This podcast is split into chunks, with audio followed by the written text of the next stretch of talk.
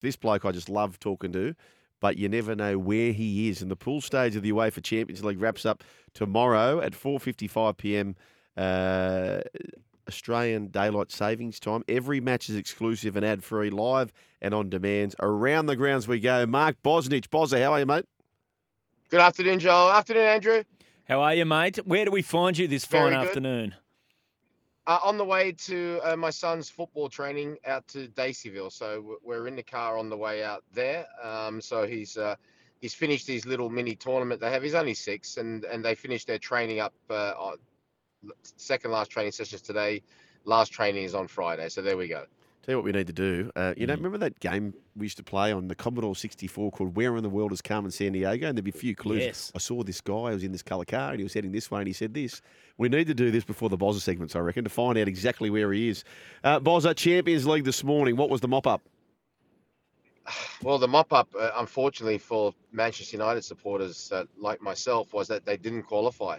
and they didn't even qualify coming in third to go into the to drop down to the Europa League. They actually finished fourth by losing to Bayern Munich one 0 at Old Trafford, and the performance, what to be honest, was okay. Um, but uh, the bottom line is, it wasn't really lost this morning. It was lost in the games that they had against Galatasaray and Copenhagen recently. But it's a disaster for Manchester United because any any well even football supporter who saw that group at the beginning, without no disrespect to Galatasaray and Copenhagen, who have done absolutely fantastic. Copenhagen's qualified for their first knockout stage, only second one of all time, but their first one since 2010. Anyone would have said, you know, that should be Bayern Munich and Manchester United, no problem whatsoever. But the woes continue for Erik Ten Hag and his men, and the you know the, the challenges do not get any easier. They play Liverpool away on Sunday, and that will be without quite a few of their players, including Bruno Fernandes. And after last night, looks like Harry Maguire and Luke Shaw won't play as well. So some very big decisions to be made um, by the new uh, 25% stakeholder, Sir, Sir Jim Ratcliffe, who's uh, bought into the club on the condition that he gets control of the football department. So the big question is going to be, as with any business, when new people come in, is he going to stick with Ten Hag? Or is he going to basically say, well, look, listen, we're going to go a different direction? I think a great indicator will be in January when the transfer window opens. Will they back him in terms of the funds?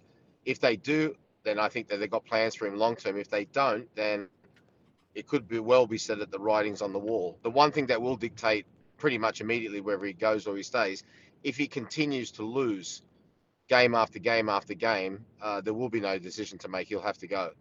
Hey, Bozza, if you had to backtrack, right, what was the defining Yep. point where you just thought once upon a time Manchester United were always going to be this absolute global powerhouse, and then it's just seemingly well and truly lost that same gloss? What would you put it down to? Does it coincide with Sir Alex Ferguson? Was there a player who left? What do you specifically I- pinpoint it to? I definitely think it coincides with Sir Alex Ferguson retiring, but I think the malaise began a little bit earlier. I think it, it has to be said that when the Glazers took over and they took on a, a massive debt, I think that that was a mistake from the previous owner, the Edwards Martin Edwards family, uh, to allow that to occur. Manchester United are arguably the biggest sporting brand in the whole world, and I don't really think that you should allow anyone to buy that brand servicing so much debt. I mean, in the in the early, I mean, they're still paying a lot of interest on the debt that they have at the club. But in the early years, it was something in the range of 80, like 85, 90 million pounds a year just in interest alone. Now, there'll be a lot of finance people out there who will be saying, well, well, that's okay for a club of Manchester United stature. Yes, but you've got to understand in football, that money can be used to go and buy top players. Now, the, the malaise since Sir Alex Ferguson has been gradual. There's no doubt about that. But I don't think there's no coincidence. And this is why I'm really reluctant for them to sack Ten Hag pretty much every two or three years since, since Ferguson's retired. They've come up with a new manager Yeah. and the whole thing has to change. I mean, and if if we look at the example of say Liverpool, I mean, Klopp in his first season, I think finished eighth. Then he had two fourth place finishes. Then he started to really challenge. Mikel Arteta, who's now manager of Arsenal, you know, first two seasons, eighth, eighth. Okay, he did win an FA Cup, it must be said. Then fifth. Then last season, second. So the it, you know, I would love to see them, you know, you know, basically stand faster in the situation, stick by the manager. But like I said, it becomes so hard, Joel, as you know, in hmm. any sport, regardless of it's football, whatever. Regardless of the, if somebody keeps losing, keeps losing, keeps losing, unfortunately, for the for managers all around the world, it's much easier to change them than it is to change the whole footballing team. Do you think maybe they're a victim of their history of success in the sense that they've built up a supporter base that just expects success and don't have the patience for the, the rebuild phase that perhaps they need? Oh well, yes, and I mean yes and no. I mean the, the halcyon days uh, when they were the first English team to ever win the European Cup, now called the Champions League uh, in in the late '60s. You know when they had you know the, the late uh, Sir Bobby Charlton, George Best, Denis Law, and then after that they suffered a period in the '70s when they actually relegated to the second division. So it's kind of happened before, but it, you know they've always been an absolutely massive club, and you know it was Liverpool for 20 years who had that success that they dipped off for quite some. They didn't win the title then for for for over 20 years and Manchester United are sort of heading in that direction. I mean, things do come and go in football. People just think that you know because there's no salary cap and because of the money, things are constant. It, it it is a constant battle. I mean, even Manchester City right now, regardless of the backing that they've got, are going through a poor period. But it just goes to show, like I said, although money can shorten the odds in terms of your chances of winning and winning major trophies, they don't guarantee it in our sport. And the, the thing is that people who are detractors from Erik Ten Hag will point to us he has been given money to spend. But as I made the point this morning to the boys on the show, you know, they were interested for Harry Kane, who ended up going to Bayern Munich. You actually set up the goal today uh, uh, for Kingsley Coman. The top players in the top ilk. Okay, so when it was my turn to leave and I wanted to go to a club where I, I wanted to win major trophies, Manchester United is the top of my list. For the top players now, Manchester United are not the top of their list because they know at best at the moment it looks as though they might win a, a cup competition, a, a, league cup, an FA Cup, but they're not going to win the, one of the big ones, a European trophy, Champions League, or a title, and that looks the case for the foreseeable future. UEFA Champions League, as we said, wraps up tomorrow. Stan Sport all across that. Boz, what are you most looking forward to tomorrow? Well, there's there's only two places left to go into the last 16, Joel. Yep. So Group F, which was named the Group of Death beforehand, has lived up to expectations. So Borussia Dortmund have qualified. So it's going to be out of PSG, Paris Saint-Germain, Newcastle, AC Milan. And in the last group, Group H, uh, the, the, big thing is going to be who's going to finish in second. Will it be Shakhtar Donetsk or Porto? Now we're going to try something that I, I don't think has ever been done on Australian TV before. We're going to have a thing called the football zone, where we're just going to go from game to game to game, pending on where the excitement is, you know, where it's about to happen. Love so that. we're going to be across uh, across all games. It's, it's, going to be a first, I think, for Australian television. So um, we'll be concentrating obviously on the Group F because if Paris Saint Germain win, it's all over. They've qualified along with Borussia Dortmund. If Paris Saint Germain draw or lose and Newcastle AC Milan win, whoever wins that in Newcastle AC Milan game are through. So uh, it's it's going to be it's going to be a real tight occasion. I really hope because I really felt sorry for Newcastle last match day, conceding that penalty to Paris, which I didn't think it was a penalty right in, in basically in added on time. Really do hope that Newcastle go through, although they've been in very indifferent form recently. It must be said, but at home, uh, up at St James's Park in front of sixty thousand people, they they they are so difficult to beat. I think that they'll win, but unfortunately for them, I think PSG will win as well.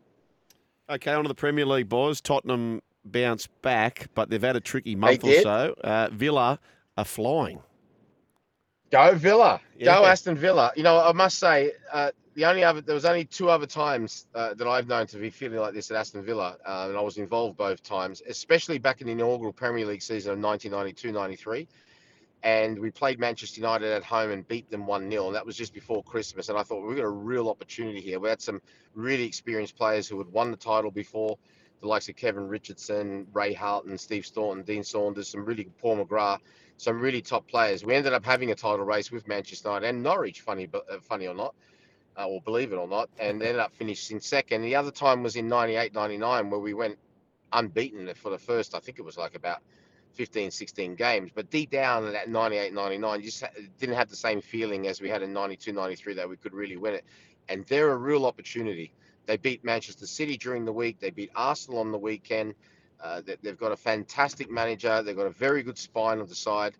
And, you know, at home, they've just broken their home Premier League record of consecutive win. They, that win against Arsenal on the weekend was their 15th consecutive home win in the Premier League, which is which has broken a record. And you know they're in the Conference League, which is the third tier European competition, which they can afford to, Joel, mm. play their second string side up until it gets to serious times around the last eight or so, which is an advantage. because you know when games are coming thick and fast, it's all right when things are going well, but if they're not, it's amazing how many players all of a sudden pick up ailments or bruises or whatever and they don't want to play. So, um, you know, so far as I'm concerned, this is going to be one of the most open title races there's been in a, in a long time, and Aston Villa are definitely a contender.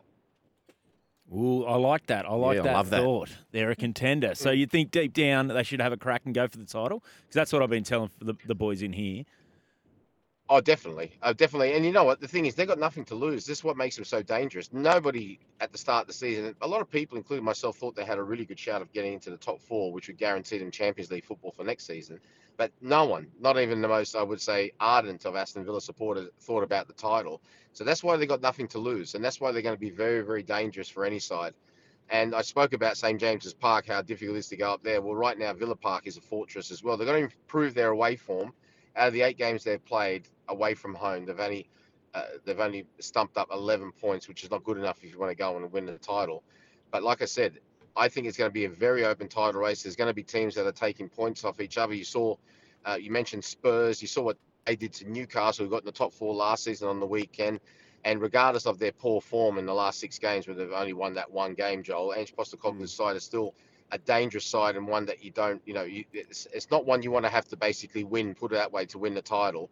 So there's so many of those teams around, and we haven't even got to the stage of the season as well where there's going to be teams fighting for their lives to stay in the Premier League. So I think there's a lot of football. I know Liverpool's leading at the moment, um, closely followed by Arsenal. But like I said, I think Villa, I think Manchester City, I think all those four clubs are going to be in contention for the title come come May time. Mate, that's it. Sounds like it's going to be an exciting, uh, exciting rest of the season in the Premier League. Now, let's just. There's been a lot of excitement in rugby league over the last day or so. Um, I, I, I'm sure you're across what's been going on with West Tigers. The board have been dismissed. Now Yes. we've we've identified today that of the seven seats on the board, there's four independent seats that are going to be up for grabs. Mate, what I want to ask you, as the great sporting mind that you are, can we draft you in to a board seat for the West Tigers? Well, not a full time one, but if they ever want any type of advice on anything, and remember, I've never played rugby league, although I'm fanatical about it. But what I have done is been at sporting clubs who have been successful. If they ever want any type of free advice, I'm always there to help because I just want Australian uh, sports and Australian sporting teams to have the access to the best information possible.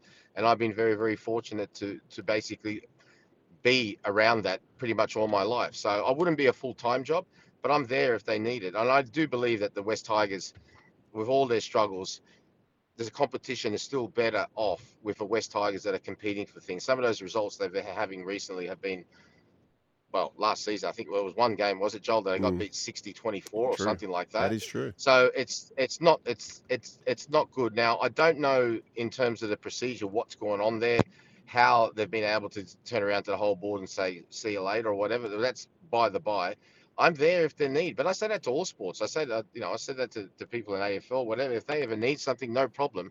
I don't like to go and impose myself on anyone because they you know, and understandably people will say, "Oh, hang on a minute, who do you think you are?" And they they got a point with that. But if anyone asks, I'll always try to help. All right, Gibbo, just send the, the note to the SEN web team that Yes. Mark Bosnich has offered to mm. take an unpaid board seat. He's going to do it gratis for the West Tigers. He's, Part-time. he's put his hand Parts. Oh, they're all part time Yeah. board seats, aren't they? I, Yeah. I, I, I, I will say this. I'll give him a little hint right now. You know what really, really helps any any sporting franchise or club or whatever you want to call it, a winning side. A winning side. Well, see, he knows what he's on about. This is this is fantastic. I feel like you've got a plan already, Mark Bosnich, but- and he's going to do it for free, which is, you know what? Yeah. That's so generous. That's just wonderful stuff. And uh, West Tigers be mad not to. Uh, Bozza, how's everything else going, mate? What's happening away from the round ball? Well, what's happening away from the round ball? I mean, well, you know, as you know, uh, as people who will be listening know, when you've got two young kids, one 12 and one six, that's, that's a full time job in itself. That's pretty much it. Uh, fair enough. Um, and and other than that, we obviously we've got the cricket season coming up uh, against Pakistan. Um, but so far as it, it, me personally is concerned, the round ball is, is all all consuming right now, especially now. And this will be as well the last time the Champions League for over since it's been the Champions League for over for what 30 years since 1992 that will see the eight groups of four, Joel. So exactly. from next season onwards, it'll be four groups of nine, um, and that'll- that'll mean an extra four match days. So what will occur is obviously the teams will be seeded into those into those groups. and you'll play two games from each of the groups, including your own group. So you play two teams from the from the from your own group, and two teams from the from the other three groups, and then it's going to be a complete league table. So one to eight will go straight into the round of 16. Mhm. Nine to 16 and 17 to 32 will play off in a round of 32 playoff to see who goes into the round of 16. So a little bit of nostalgia, th- and there's also a lot of you could say curiosity to see how this is going to go because it's worked so well for so long. So it's going to be very, very interesting to see how how this new format goes. And you know now, if you finish third in your group in the Champions League or in the Europa League, you drop down to the league below. So the teams who finished third uh, in the Champions League in their group, say Galatasaray over Manchester United, they will drop into the Europa League, and the teams who finished third in the Europa League will drop into the Conference League. That's not going to occur from next season on, which which I think is a good thing. Man, did the person who designed the finals in the BBL get over and get into the round ball game? Because Oh, that that's sounds right. complicated. You got to have eliminators and elevators, and Boz, if you can understand all of that, which you articulated very well, you will easily make Yeah. the West Tigers board. Mate, thank you very much. Well, you guys, like you said, you guys understand. It's quite it's simple. yes. It's just going to be a whole. Like, think think about the Cricket World Cup, right? Yep. So in the end, it was a massive league table. So just expand that table to 32 teams, Yes. and like I said, one to eight, straight into the round of 16 instead of instead of in the Cricket World Cup we had the semi-finals, right? The four, right? Yep. And then the the the next the next eight teams, so that would be what? That's like nine to 16s. Will play 17 to 32, two-legged playoff. That'll be the round of 32. Winners of those legs will then go into the round of 16, and then that's all the same. Round of 16, quarterfinals, semi-finals, final. Yep. So I think Cricket World Cup on an expanded basis. Too easy. Too easy. Wow. Yep. Uh, good on you, Boz. Thanks so much, mate. As we said, the pool stage of the UEFA Champions League wraps up tomorrow, uh, 4.55 a.m. Uh, daylight savings time. Every match is exclusive and ad-free, live and on demand. The great Bozza, thank you so much, mate. Take care, gentlemen. There he is, uh, Mark Bosnich. You can catch four Premier League games every week on SEN as well. But that's Stan Sport, who have got you covered for the UEFA Champions League, which wraps up tomorrow.